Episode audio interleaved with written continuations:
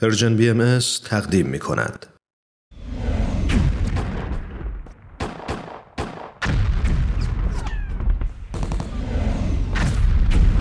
معماران صلح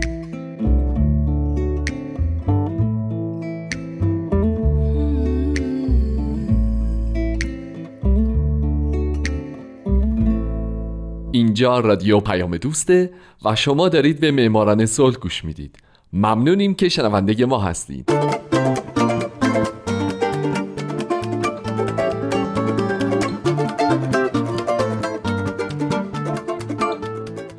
سلام به شما. به معماران صلح خوش اومدید. من در این برنامه به زنان و مردان و شرکت ها و مؤسساتی می‌پردازم که به خاطر فعالیت هاشون به نوبل صلح دست پیدا کردن. کسانی که یا تمام زندگیشون رو وقف صلح کردن یا در برهی از زمان کاری کردند که دنیا برای ما جای امتری بشه. من هومن عبدی از شما می‌خوام که به معماران صلح شماره 28 گوش بدین.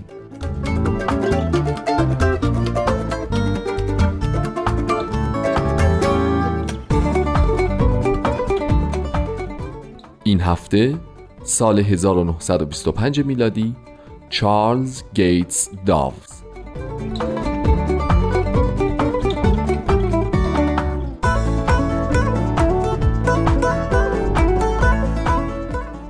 بعد از سال 1922 که فریتوف نانسن جایزه نوبل صلح رو گرفت در سالهای 1923 و 24 هیچ کس از طرف بنیاد نوبل شایسته دریافت جایزه نوبل صلح تشخیص داده نشد و به کسی در این دو سال جایزه ندادند.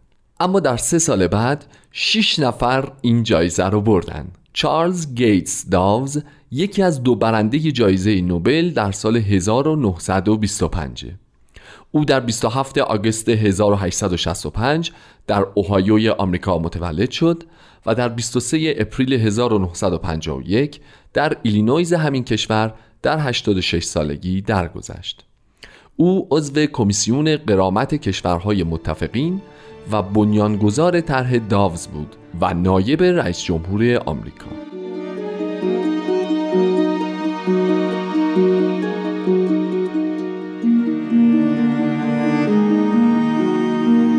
چارلز در طول زندگیش دو مسیر رو دنبال کرد تجارت و خدمات اجتماعی. و زمانی که جایزه نوبل صلح رو دریافت کرد در هر دو مسیر در اوج شهرت بود. پدر او در جنگ های داخلی آمریکا با درجه سرتیپی شرکت داشت و اموش در همین جنگ ها جون خودش رو از دست داده بود. خانواده داوز از هفت نسل قبل از او در آمریکا زندگی می کردند. در اون زمان در سال 1628 ویلیام داوز اول جزو پیوریتن هایی بود که به آمریکا اومدن. پیوریتن ها کیا بودن؟ فرقه از پروتستان های انگلستان که علیه سنن مذهبی قیام کردند. چرا که معتقد بودند به سادگی در نیایش. اونا به پاک دینان هم معروفند.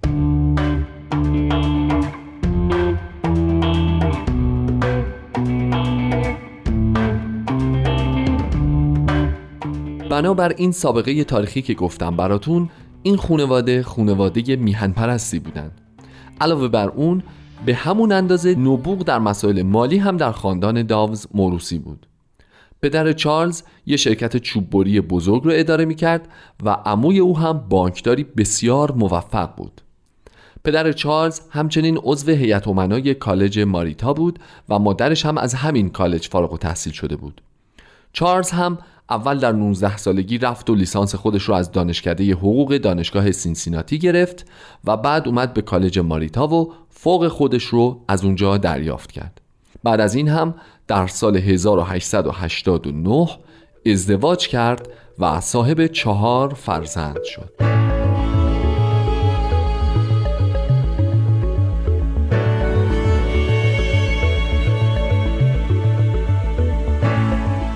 اما قبل از ازدواج در سال 1887 چارلز رفت به لینکن نبراسکا به منظور بهره بردن از مزایای اقتصادی اونجا که به سرعت در حال رشد بود و در اونجا مشغول شد به شغل وکالت. هفت سالی اونجا بود و همه او رو به عنوان فردی هوشمند و مبتکر میشناختند. او مدیر چند دفتر تجاری و یک شرکت بسته‌بندی گوشت هم بود و علاوه بر اینا ریاست یک بانک رو هم بر عهده داشت و هرچی در می آورد رو زمین و ملک و سهام سرمایه گذاری می کرد. اما پایه ثروت بی اندازه او زمانی گذاشته شد که در سال 1894 امتیاز یک واحد صنعتی تولید گاز مصنوعی رو در لاکروس ویسکانسین و بلافاصله امتیاز یک واحد دیگر رو در شمال شیکاگو خریداری کرد.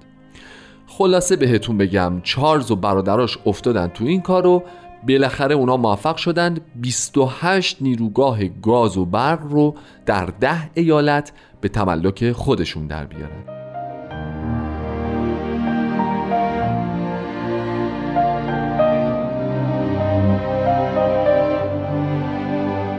اما چارلز در سال 1902 اداره این تأسیسات رو به عهده برادرانش گذاشت و خودش وارد سومین مرحله از زندگی حرفه‌ایش یعنی بانکداری شد.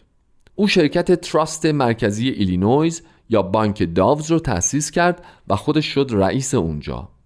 اما اولین سمت رسمی دولتی داوز بازرس حسابداری ارزی بود. داوز در سال 1896 در جریان مبارزات انتخاباتی ویلیام مکینلی تأمین کننده مالی مبارزات او بود و بعد که مکینلی رئیس جمهور شد داوز رو به سمت بازرس حسابداری ارزی منصوب کرد. بعد هم مکینلی می‌خواست از داوز پشتیبانی کنه که او بشه نماینده سنا. اما چون ترورش کردن و داوز هم بدون پشتیبان موند از نامزدی سنا کنارگیری کرد.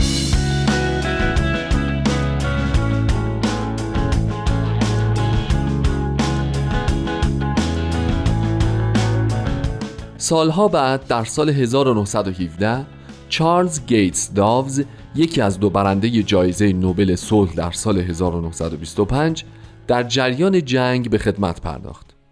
بعد در سال 1919 او قویا از کنگره خواست تا معاهده ورسای و پیوستن به جامعه ملل رو بپذیره. اما آمریکا به جامعه ملل نپیوست. خوبه بدونیم که معاهده ورسای هم معاهده بود که بعد از جنگ جهانی اول بین طرفین جنگ امضا شد و طی اون آلمان به عنوان تنها بازنده جنگ و دلیل اصلی به وجود اومدن اون شناخته شد. همونطور که می‌دونید آلمان پس از امضای این معاهده شد یک کشور ورشکسته از هر نظر. و خیلی ها میگن همین معاهده بود که منجر شد جنگ جهانی دوم اصلا به وجود بیاد.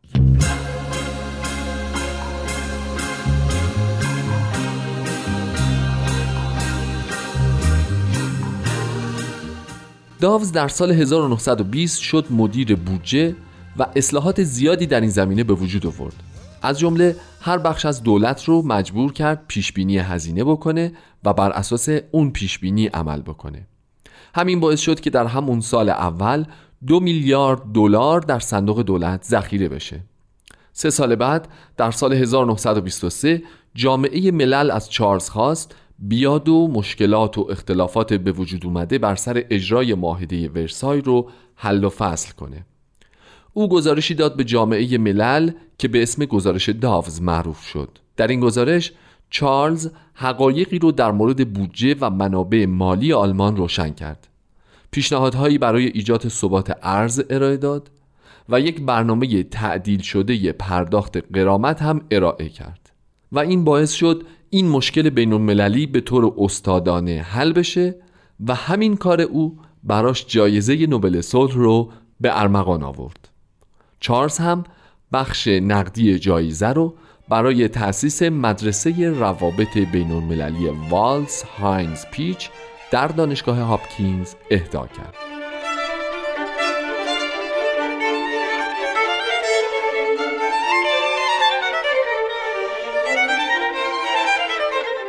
داوز در سال 1924 معاون ریاست جمهوری آمریکا شد و تا سال 1929 یعنی به مدت 5 سال در این سمت باقی موند. در 1929 جمهوری دومینیکن از او خواست پیشنهادهای اصلاحات مالی برای بهبود اقتصاد اونجا ارائه بده. همه پیشنهادهای او مورد قبول قرار گرفت. بعد از جوان همین سال 1929 تا سال 1932 سفیر آمریکا در بریتانیا بود. همچنین در سال 1932 او رئیس هیئت آمریکایی بود در کنفرانس خلع سلاح ژنو. از داوز به عنوان فردی منظم یاد شده. او در زندگیش نه کتاب نوشت و علاوه بر مسئولیت هایی که تو این ده دقیقه گفتم براتون تعداد بیشماری مسئولیت دیگه هم تو زندگیش قبول کرد و البته در همش موفق بود.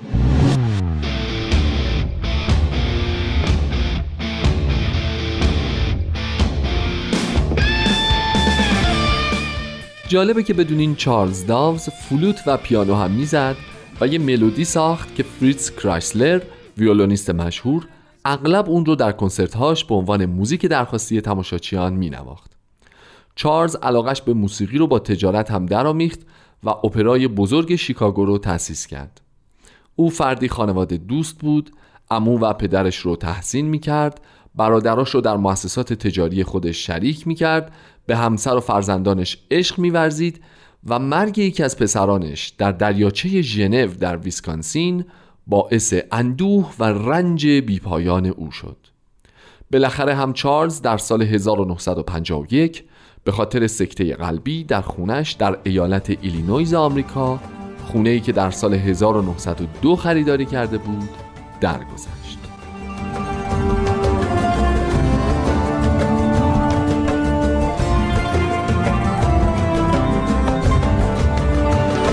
رفقای خوب همونطور که شنیدین من در 28 مین قسمت از معماران صلح به زندگی چارلز گیتس دابز پرداختم یکی از دو برنده جایزه نوبل صلح در سال 1925 هفته آینده به برنده دیگه این سال خواهم پرداخت.